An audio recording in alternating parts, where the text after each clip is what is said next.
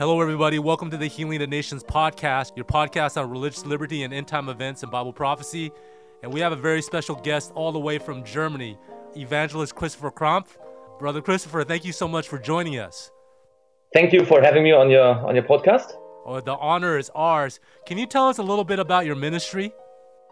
Yeah, so I'm a speaker director of the Joel Media Ministry, which is basically a website dedicated to present the three angels' messages in all their aspects uh, to the more or less German speaking uh, world.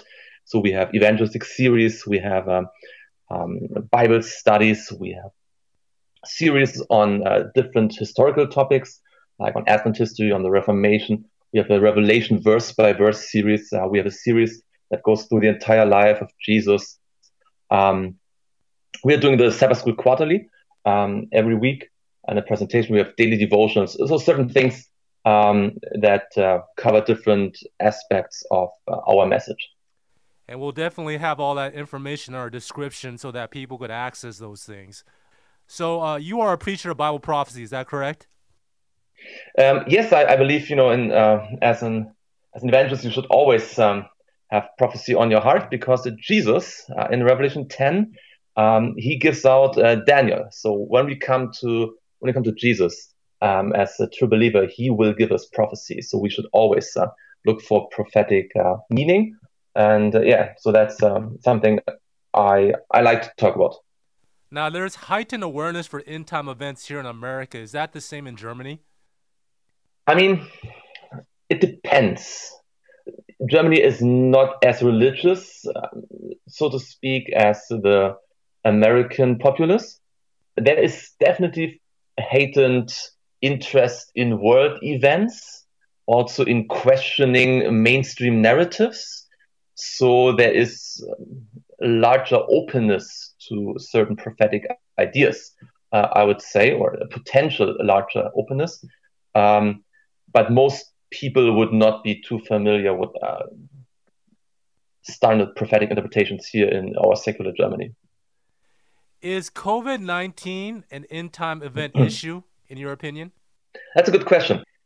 I believe, first and foremost, um, for every interpretation, whether it's uh, prophetic or any other nature, we should demand a very clear and succinct, thus says the Lord. Without any, thus says the Lord, we will just uh, indulge in speculation. And uh, when we approach the Bible and uh, we read uh, the prophetic chapters of the Bible. Um, and uh, we also um, look into the writings of uh, inspiration and the, and the, spirit of prophecy. Um, I have not found any clear indication that a pandemic like COVID 19 um, is foretold in all its details as a main factor in end time events. I think we should pause for a moment. Uh, I, am sure that in the United States there are also many theories about this. At least here in Germany, uh, theories uh, um, are abundant about what this could mean uh, uh, in terms of the Bible. But we should we should pause for a moment and, and be very clear that inspiration has been largely silent on what we see, what, what we have seen in the year 2020. Um, to put it differently, the Holy Spirit clearly foresaw that there would be a large pandemic, right?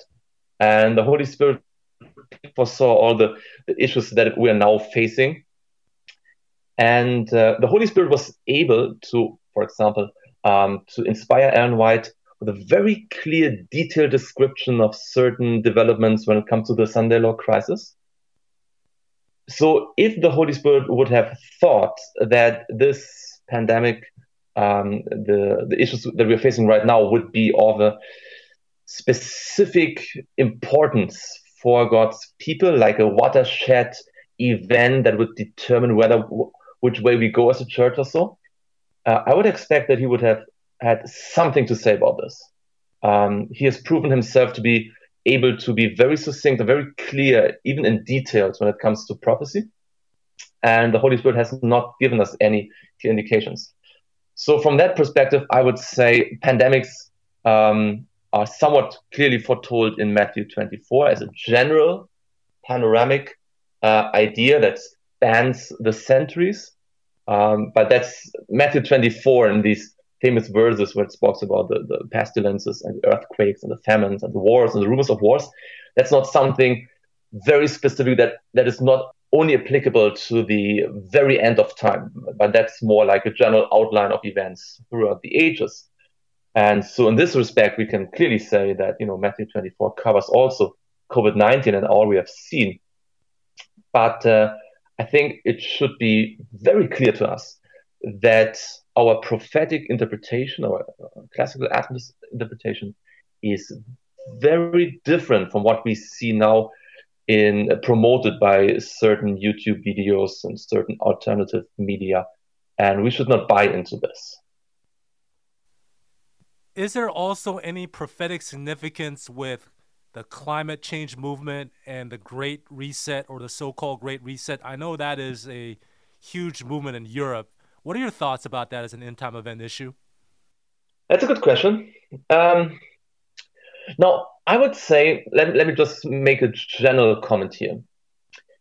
There's always been in our, at least the last 100 years, a tendency, especially among those in our church uh, that are more conscientious when it comes to like literally believing the Bible, what, what it says, and following the prophetic message to its full intent.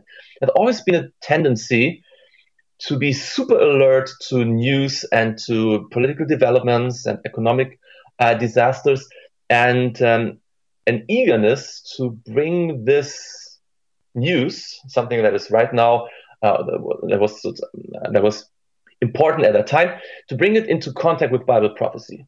I'm sure, as a historian, you remember that uh, early in the last century, people were freaking out about the, the Turks, right?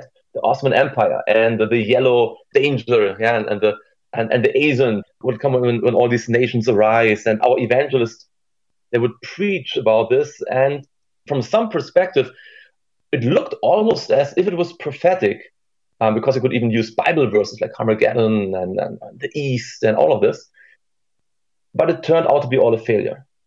And one of my maxims is we have the Bible to interpret the news and not the news to interpret the Bible. Having said this, uh, we should be foremost in clearly defining what our prophetic message is. And, you know, Revelation 10 is very clear about that.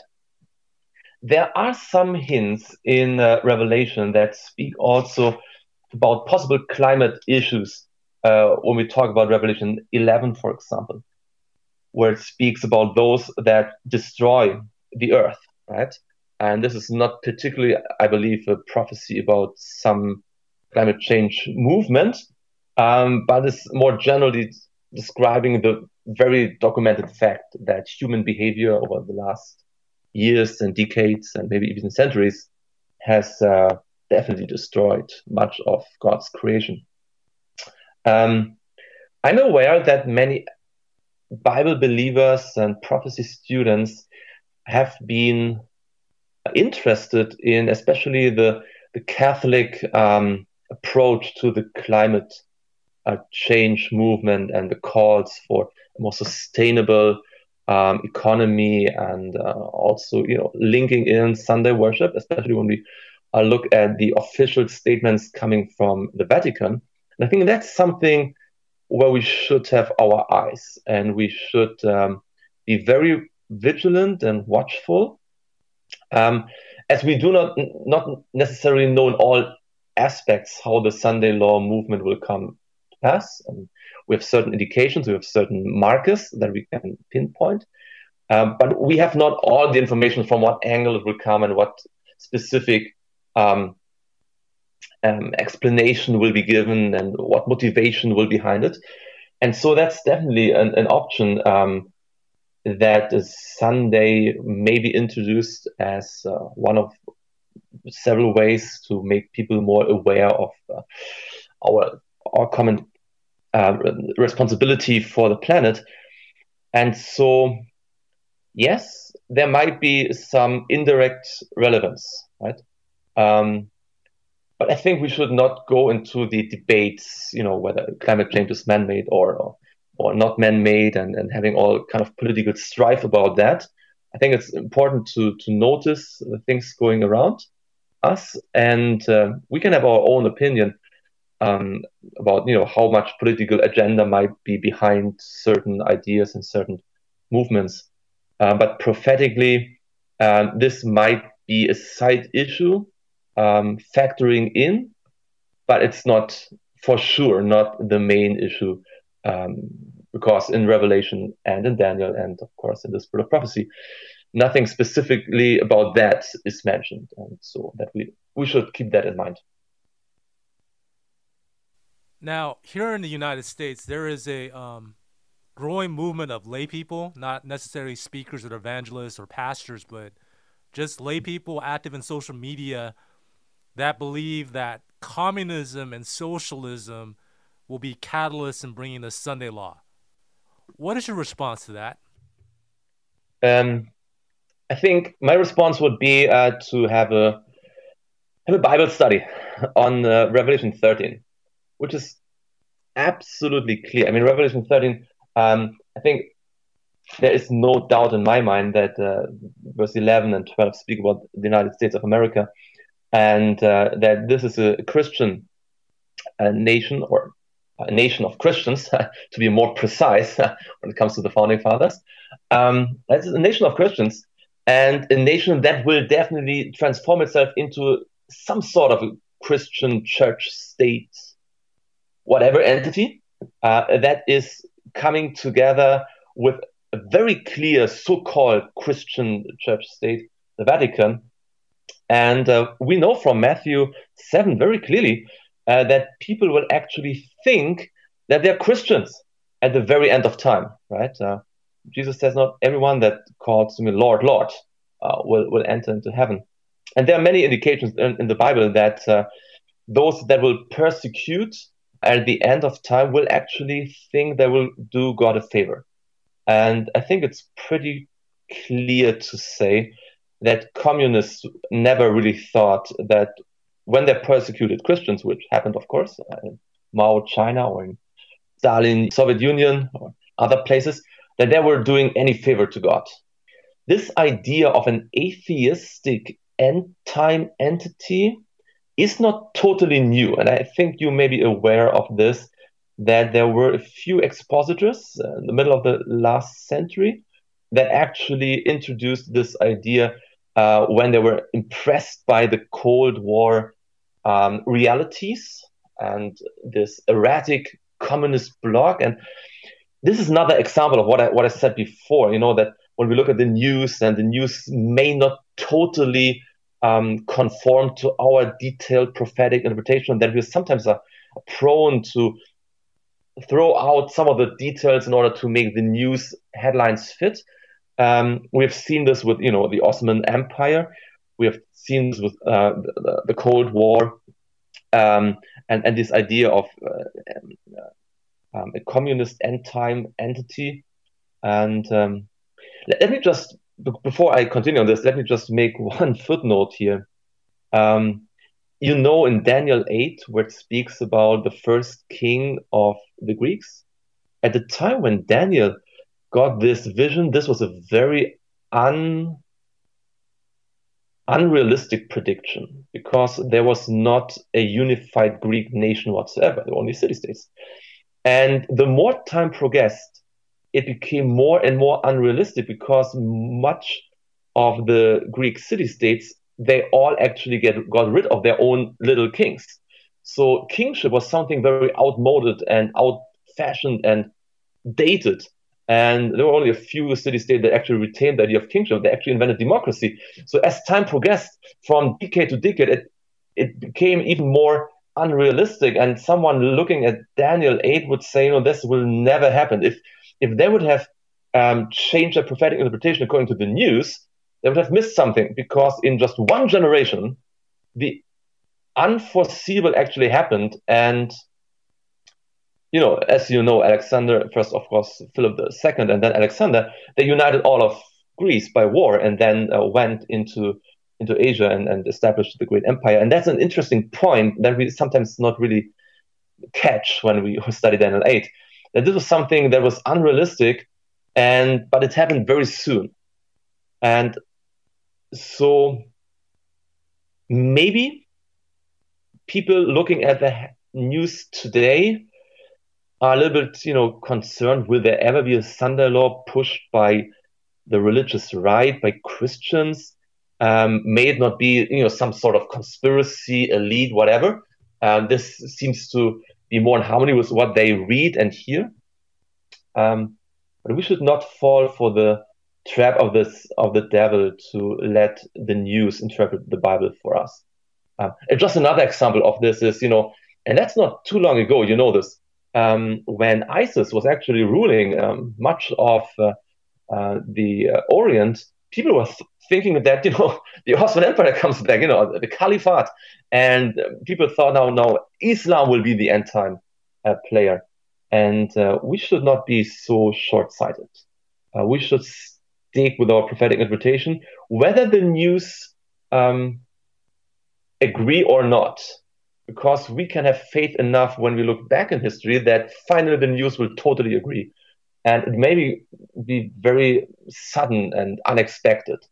And uh, from what I see in Daniel Revelation, there is no, absolutely no communist player at the very end. Like the, the, the first piece of the uh, Revelation 13 is very Christian. The second beast will be then very Christian, and uh, there's no indication for communism whatsoever in uh, Bible prophecy at the very end, like when we're talking about Sunday law and, and so on. Now, you have a lot of connections with people in the United States, and you're connected on social media, and you've witnessed from a distance how there's a fair share of Seventh Day Adventists that have been politically partisan, and many that have been openly supportive of the current outgoing administration and tying that into saying that the current administration is favorable to the Seventh Adventist Church and so on and so forth. As a observer from Europe, how do you see this going on, this phenomena? Uh, what are your observations of this? Yeah, let, let me say something on this. Um, I observed this for quite some time. I'm not an expert in all the political details of American history, um, but I observe American politics quite a bit because, of course, as an Adventist evangelist, I'm very much interested in Revelation 13 and, and to see where things are heading. Let me answer first with, you know, this Ellen White quotation where, where she says that bury all political questions. Now, the Bible is quite clear, and Ellen White is crystal clear that as Adventists we have nothing to do with politics except you know you know this famous quote you know which says which she said that you know if, if you know we could uh, vote for someone who will uh, forbid the selling of liquor even on the Sabbath go vote. Yeah that's okay. Uh, that's our health message. But when it comes to real politics taxes and and uh, foreign policies and uh, what all the you know all the aspects of policy White says bury the question. Don't even go to this. And here's the reason why. It's not because Ellen White was unpolitical. She knew, or the Holy Spirit knew, that human hearts, even Adventist hearts, are too weak to handle political questions in a way that it would not disturb the unity of the church. You know, God is not trying to hinder us to be politically. He just knows that our hearts are so prone to to to pride and uh, to self righteousness uh, to strive, he just said, don't go there because you will not be able to handle it. And you know what happens all the time? We read this, we say, yeah, yeah, of course, but it doesn't really apply to myself because I'm, I'm such a well-grounded and well-standing Adventist. I can, I can surely uh, tap into the political and will not harm me. And lo and behold, even ministries that share the same Christological and and uh, and uh, prophetic message, they split, as far as I can see from the distance, they split over political questions. And uh, we should we should be very cautious. And uh, I mean, I I think it's very okay for everyone to have his own personal political uh, ideas, uh, right? Uh, as a church, we should not forbid them, but as a church, we are on purpose politically neutral And uh, as a church, we uh, neither uh, condone the uh, Republicans or the Democrats or any other one. Um, and you know, sometimes I, I, would I could wish to to say to my American brothers and sisters, don't forget that uh, there are many Adventists out there uh, that actually are not in favor with Republicans or Democrats because they're living in another country and have different political issues, and so um, to make Adventism kind of align to one of these two American parties um, makes Adventism very American in a certain way, you know? And that would also align American Adventists from the world field, and that would not be a wise thing to do, uh, because uh, newsflash, I'm not interested in either the, Democrats or Republicans, because uh, you know, as a German, I have no connection to them, and so I think we should pray for the outgoing president and the incoming president and every president and every king, and you know, the Bible is very clear. We should pray for them. We should not speak evil about them. We should not slander them whether we like them or not, uh, we should be Christians and we should uh, support and obey government as long as government is not asking us to do things that are contrary to the word of God. And um, I believe, to be honest, uh, Peter, I believe that the doctrine of the Christian and the state, you know, the Bible has a doctrine on how to um, behave as a Christian in the state, and it's very nuanced and very detailed and very, very solid. That doctrine has received little attention in, in the last years. There's a growing movement here in America as well called Christian nationalism or Christian patriotism. It's even uh, been amongst us within the church here in the United States. What do you think of the concept of Christian nationalism and Christian patriotism that American values and American Christendom is the dominant type of philosophy that should dominate the world? Well, that's you know that's a risky question. Um, as a German, you know, I have a a very nuanced um, approach to nationalism, of course, um, based on our history, and that's you know something that is in a certain way also specific to Germans. And uh, so my own feelings or experiences in the field would not be necessarily the the measurement for everyone else. And I think, like as a historian, when I look back into history, I can see that uh, a certain type of healthy patriotism is not to be condemned. You know? That uh, people that are part of one nation group, uh, of one language, um, then they have some, you know, some ties together. The Bible tells us that, that, God Himself, you know, He He basically set up different nations and different different uh, languages, and so that's not something totally evil. Um, but we should, as Christians, always remember that um, religion trumps ethnicity, religion trumps nationalism, in the same way as religion trumps family and other things that God has invented, right? Um, the kingdom of God supersedes all of these categories, so that then they have their own proper space and, and place. And if uh, you know uh, applied in, in moderation, and there's nothing to be condemned about. At, at least I can, I would say but our gospel is the gospel for all, all nations and all people and all tongues and all kindred. And we're not asked to make them Americans, right? we're asked to make them Adventists. We're asked to make them believers in the Lamb of God.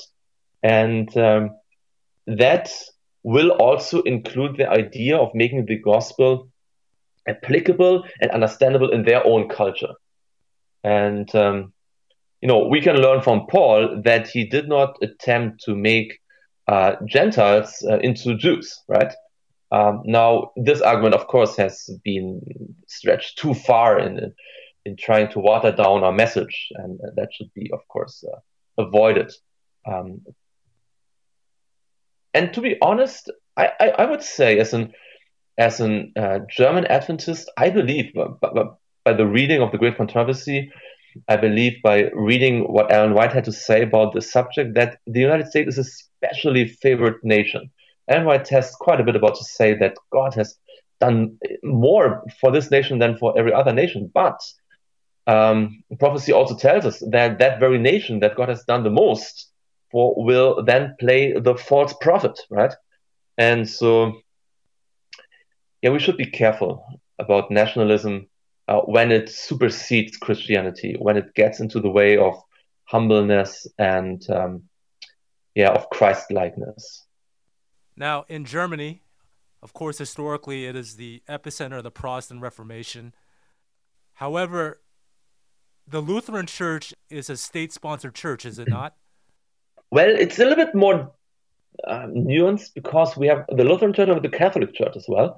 So, uh, depending on where you are in Germany, uh, one of the two churches is stronger. Like in the north, the Lutheran Church is very strong, and the Catholics are almost non-existent. Whereas in the south, uh, for example, in, in Bavaria, it's uh, pretty much the Catholic Church uh, being being in, power, so to speak. There's much more connection between the, the main churches, I would say, and uh, and the state. Does that have any implications for religious liberty in Germany? That's a good question. I mean, it has in a certain aspect, and that is if you are part of one of these uh, major churches, uh, that that is you have been baptized as an infant, you actually have to pay a, a, little fee in, in order to, to leave the church, right? So you cannot just say, uh, because of my Bible studies, I want to be an Adventist. Uh, you, you, can, of course, but if you want to leave the Lutheran Church or to leave the Catholic Church, you have to go to um, to to an office and actually pay, let's say, 30 euro or 40 euro to leave the church. And that's, of course, you know, maybe very strange to American ears, but that's the way it is.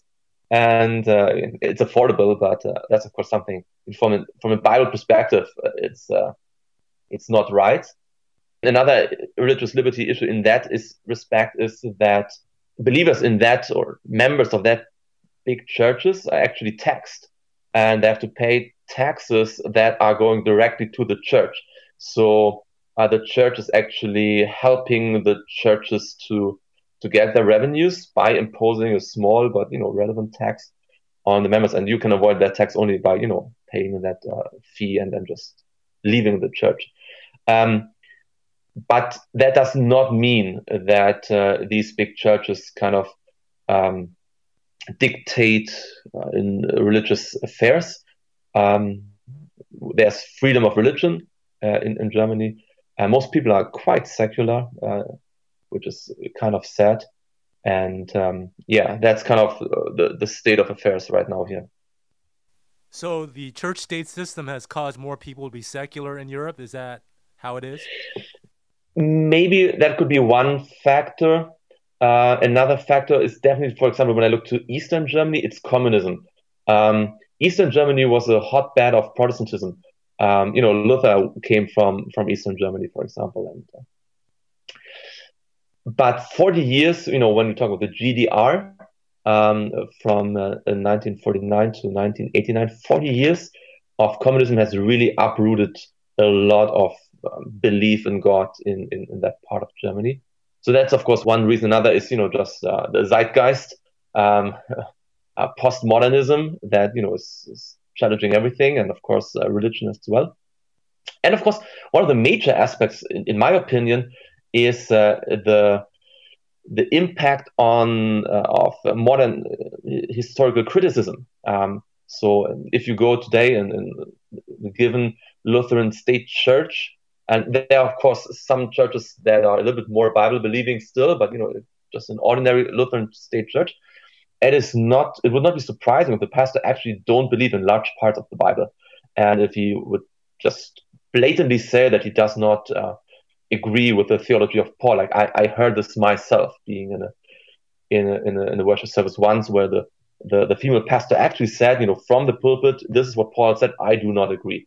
And um, what this what this may what is the result of this is you know why should you why should you join a church that actually doesn't even believe the foundational book it promotes and so only those people that are kind of Christians because of tradition, like old people that have always been your know, part of the church, they kind of remain, but the rest is just going going out.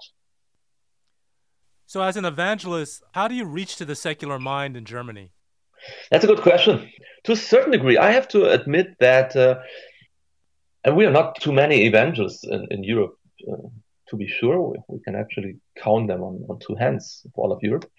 Um, we have been largely influenced by, you know, the very good work that has been done by American evangelists um, that have gone also abroad and, and further afield uh, to our places, and, and we have kind of tried to copy them in a certain way, you know, taking their material, learned from them, went into their schools. Uh, uh, I went, for example, to, to the Peace School of Evangelism that was, you know, set up in, in, the, um, in connection with amazing uh, facts, for example. But over the time, I noticed in doing my work that the American approach is not totally, fully um, applicable to our place. And um, when I do evangelism, people here are very critical. So I want to back up things much more with historical evidence, for example. So apologetics becomes more important. You cannot even assume that people know that Moses lived before Jesus, for example, right? Uh, so you cannot assume a simple, basic Christianity. You, you have to start from scratch in, in many respects. But that can be also an advantage because people don't come with errors. So when we preach, for example, the second coming, we seldom even even talk about the rapture because it's it's a non-issue because people don't believe in the Bible, so they don't believe in the rapture, and we can just teach them the truth from the beginning, you know. And so this has advantages and also, of course, disadvantages. And uh, yeah, that's kind of the the situation right now. Final question: What do we need to do to get ready for Jesus to come? I believe with all my heart the best thing and the, the most important thing that we need to do right now is to actually know him personally. Over the years, I've seen many proposals what we should do, and uh, we should do this and this, and, and, all of this is right, and all of this is correct, and it's all driven, uh, taken from the pen of inspiration. But all these methods and all these points of emphasis that people saying we need to emphasize this point of righteous by faith much more, or we should preach more this prophetic chapter, or we should do more health mission work, or we should concentrate more on agriculture or whatever, you know. All these emphases have never led to the final movement. And that's for a simple reason, because you can do all these things which are right, even without the full knowledge of Jesus. And you know, when Jesus comes back, Isaiah 25 says that there will be people that say, This is our God. We have waited for him. When we talk about the sealing, which is, of course, the one important, crucial aspect of our preparation, I'm more and more convinced that um, Song of Solomon 8, verse 6, um, is super crucial for our understanding. When we talk about the seal being the Sabbath, which is a sign of our sanctification, a sign of God's character in our heart. And um, all of this is basically um, summarized in, in Song of Solomon 8 verse 6, where it says, Set me as a seal upon your heart, as a seal upon your arm. For love is as strong as death. Jealousy is as cruel as the grave. It flames are flames of fire, most vehement flame. This, of course, of course, Solomon speaking to his bride. Typologically speaking, this is Jesus speaking to his church, saying, I must be on your heart. It makes a difference whether we study Daniel 11 or we study Daniel 11 with Jesus. It makes a difference whether we, we're doing medical missionary work or we're doing it with Jesus and, you know, trying to follow the example of Jesus to be honest, observing what we as Adventists have done in the last half of a year during the pandemic crisis, looking into the spirit and the tone of many social media comments, I don't think we lack information on righteous by faith.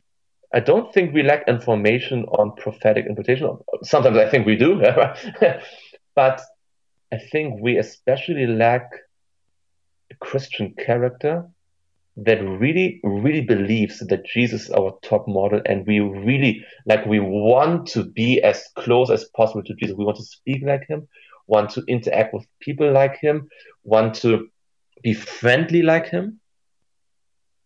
I think that's that's the issue because whenever we like from my personal experience whenever I walk with Jesus and I take time he makes things in my life much more easier and uh, I believe the latter rain will be much it will be much more simple than we actually think. It will not be too much of our effort trying to convince God now to pour the Holy Spirit.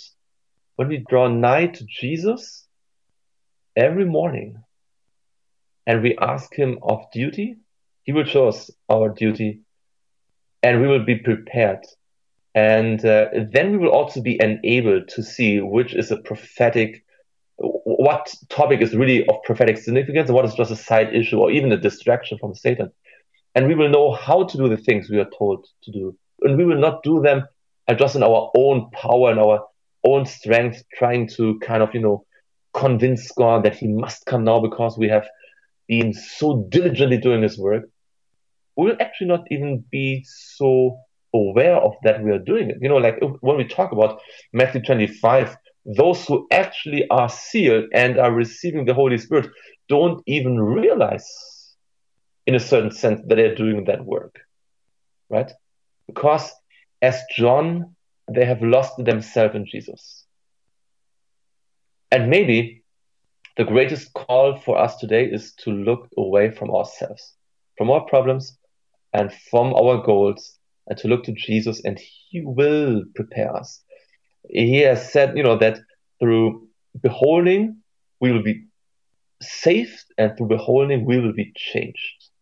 And when we are changed in His image, oh, let me just say one thing more, can I? Um, I don't know whether you have ever thought about this, um, but I think one of the greatest and most important passages for the end times, it's actually the Sermon on the Mount.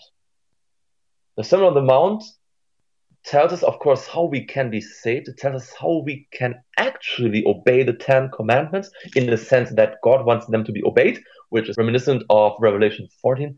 It talks about even loving your enemies, which will be the final display of God's love in that dark hour of, you know, the Sunday law, persecution, death decree and to very honestly, uh, Peter, I, I, don't think that many of us, even if we're very aware on, and of all the movements going on and we, we, we know everything the Pope has written, then when I look at how Adventists behave, not only on social media, but even in, in the daily life, are they prepared to love their enemies? You know, if we cannot even love the other political party, right, how will we love those that will actually touch us? So the, the Sermon on the Mount shows us how to love our enemies, how to be perfect, right? Because you know that always has always been the hallmark of Adventism, you know, perfect, perfection, not perfectionism, but perfection. Um, the Sermon on the Mount speaks about perfection. It speaks about identifying the false prophets that will try to lead astray, as Jesus warned in Matthew 24. It speaks about not sorrying about the, the material issues of life, which will be one of the major crucial points in in the time of when when we're fleeing, right? And then there's something in Matthew 7 at the very end which caught my attention in verse 24 when Jesus says, Therefore, whoever hears these sayings of mine, he's saying, whoever hears the Sermon on the Mount and does them, like he actually behaves like the Beatitudes uh, tell us to behave, right? He actually loves us, and like he actually does these things in terms of COVID 19 when someone tries to, how hard it says in, in sorry, let me just get this verse uh, right in, in, in, in, Matthew 5 when it says in, um, yeah, in about the second mile. Um, and when whoever compels you to go one mile, go with him too, right? So when we actually do the things, and even if we don't like some of the measurements being put um, to our society by, by the government, and we, we, we're doubting whether it's really sensible. Um, when we actually compel, you know, not with things that would go against the Bible, but if you compel with things that we may, may don't like, but you know we are asked to do them, and we do them in the spirit of the Sermon on the Mount. If we do these things, if we actually follow the Sermon on the Mount, then Jesus says, "So whoever hears these things of mine, sayings of mine, and does them, I will like him to a wise man." Who built his house on the rock, and the rain descended, the floods came, and the winds blew and beat on that house, and it did not fall, for it was founded on the rock. Who will stand in the last crisis? It will not be those that just heard the Sermon on the Mount and said, yeah, yeah, that's for basic Christianity. It will be those that heard the Sermon on the Mount and actually did what was written therein, right? And those who say, yeah, no, that's just, you know, basic Christianity. Let's just focus on Revelation. Let's not bother with uh, a Sermon on the Mount. They will actually be deceived. They will have their complete building, all the 28 fundamentals built on sand because they have no real foundation, they have no real connection to Jesus. And so I think we need to dig. We need to dig, not being content just with the knowledge we have and with the prophetic um, understanding we have. We need to dig and dig and dig and dig until we personally, you and me and everyone who's listening, we personally know that Jesus is my friend, my Redeemer. He has forgiven my sins. And now I see that He changes my life in a way that actually impacts other people.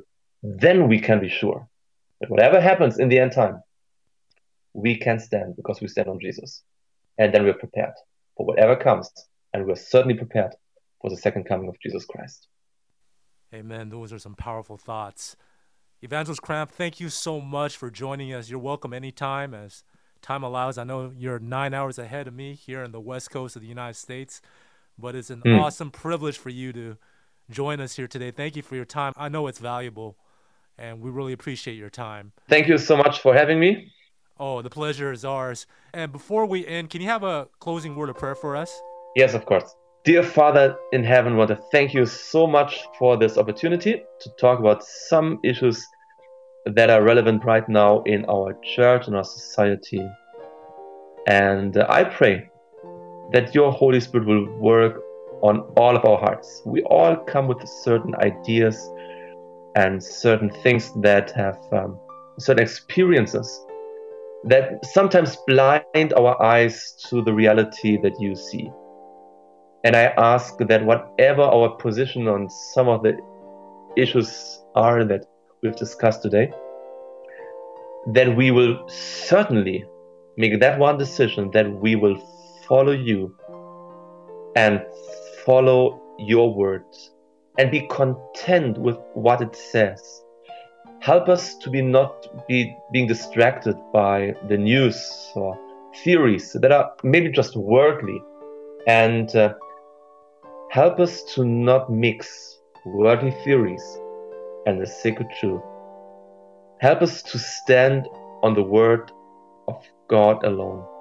And dear Jesus, we want to ask that you will fill our hearts your Holy Spirit, that we may not be Adventists by name, but Adventists by character, that actually reflect your character in every word we say and every deed we do. This is our prayer. In Jesus' name we pray. Amen.